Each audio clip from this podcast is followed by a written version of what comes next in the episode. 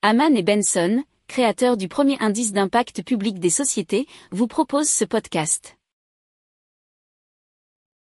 Haman and Benson, a vision for your future.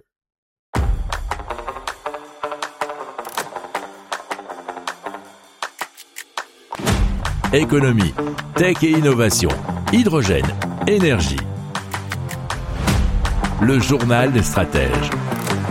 Présenté par Boris Kahl.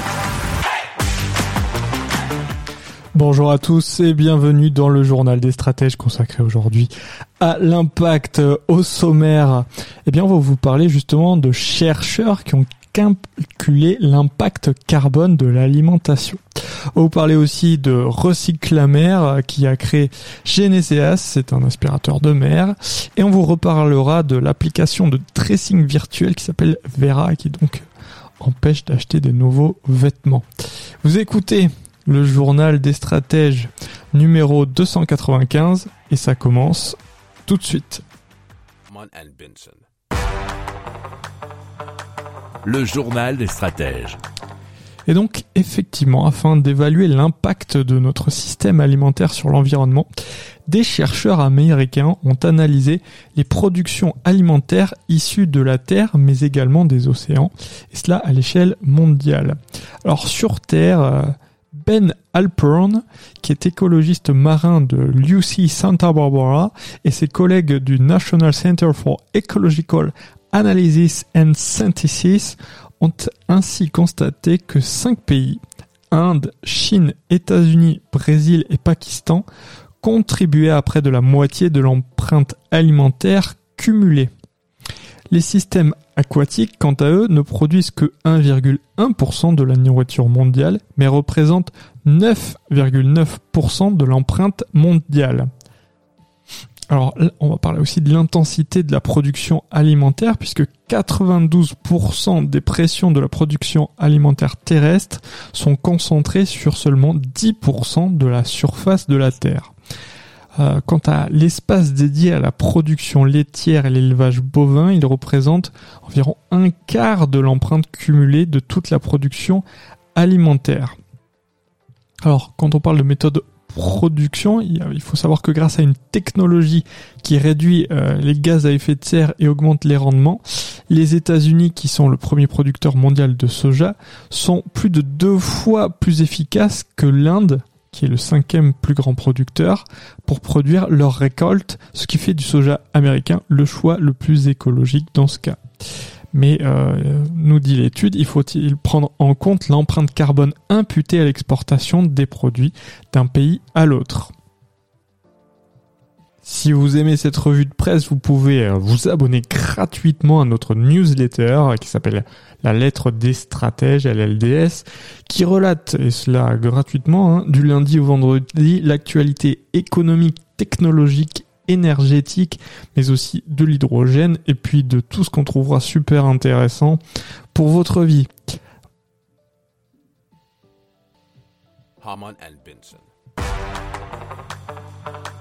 Le journal des stratèges.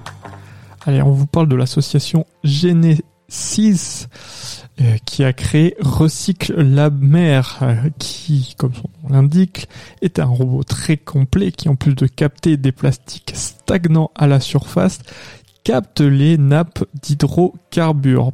Alors le corps de l'appareil est constitué d'un réservoir à déchets muni d'une porte d'entrée et d'un filtre de euh, naturel séparant l'eau euh, des hydrocarbures à sa sortie, nous dit sciencevie.com.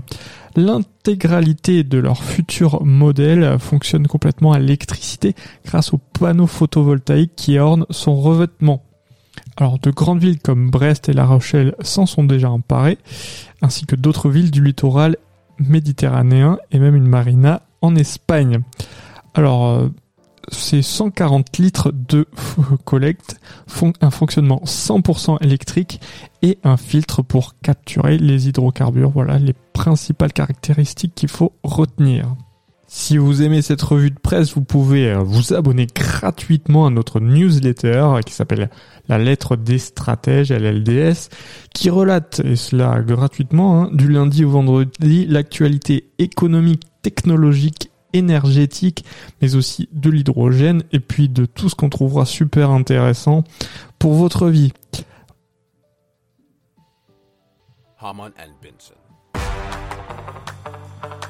Le journal des stratèges.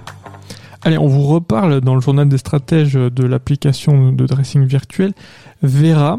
Alors, pour rappel, elle permet à ses utilisateurs de prendre en photo euh, les pièces de leur penderie pour que l'application, via l'intelligence artificielle, propose des tenues en fonction bah, de critères, on va dire, soit esthétiques, soit météorologiques aussi.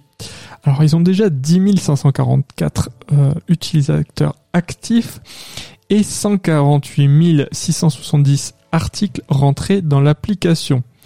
Euh, ça va permettre à ces utilisateurs notamment d'avoir accès eh bien, à toute une panoplie de nouvelles tenues que l'intelligence artificielle pourra leur donner. Alors, ce qu'il faut savoir, c'est qu'avec déjà ce fonctionnement dans... Euh, pourquoi on l'a mis dans l'impact C'est qu'avec ce type de fonctionnement, ça permet bien d'avoir instantanément une vision de tout son dressing et on est tous très nombreux à avoir pas mal de choses et surtout pas mal de choses qu'on ne met pas et que on pourra nous proposer à mettre et euh, avec une bonne coordination et c'est ça qui est important.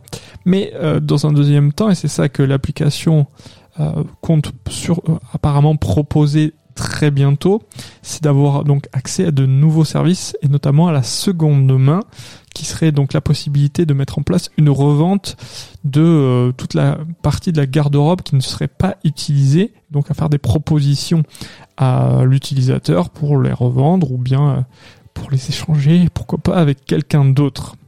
Il faut savoir que nous utilisons qu'environ 30% de notre garde-robe et que l'industrie textile, euh, c'est la seconde industrie mondiale la plus polluante.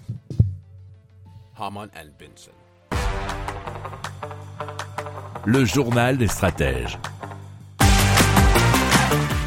Voilà, c'est terminé pour aujourd'hui. Je vous souhaite une excellente fin de journée et je vous dis à très vite pour plus d'infos. Ciao. Pour approfondir ces sujets, abonnez-vous à la newsletter de Haman et Benson et écoutez nos autres podcasts que vous retrouverez dans les notes de l'émission ou sur notre site internet.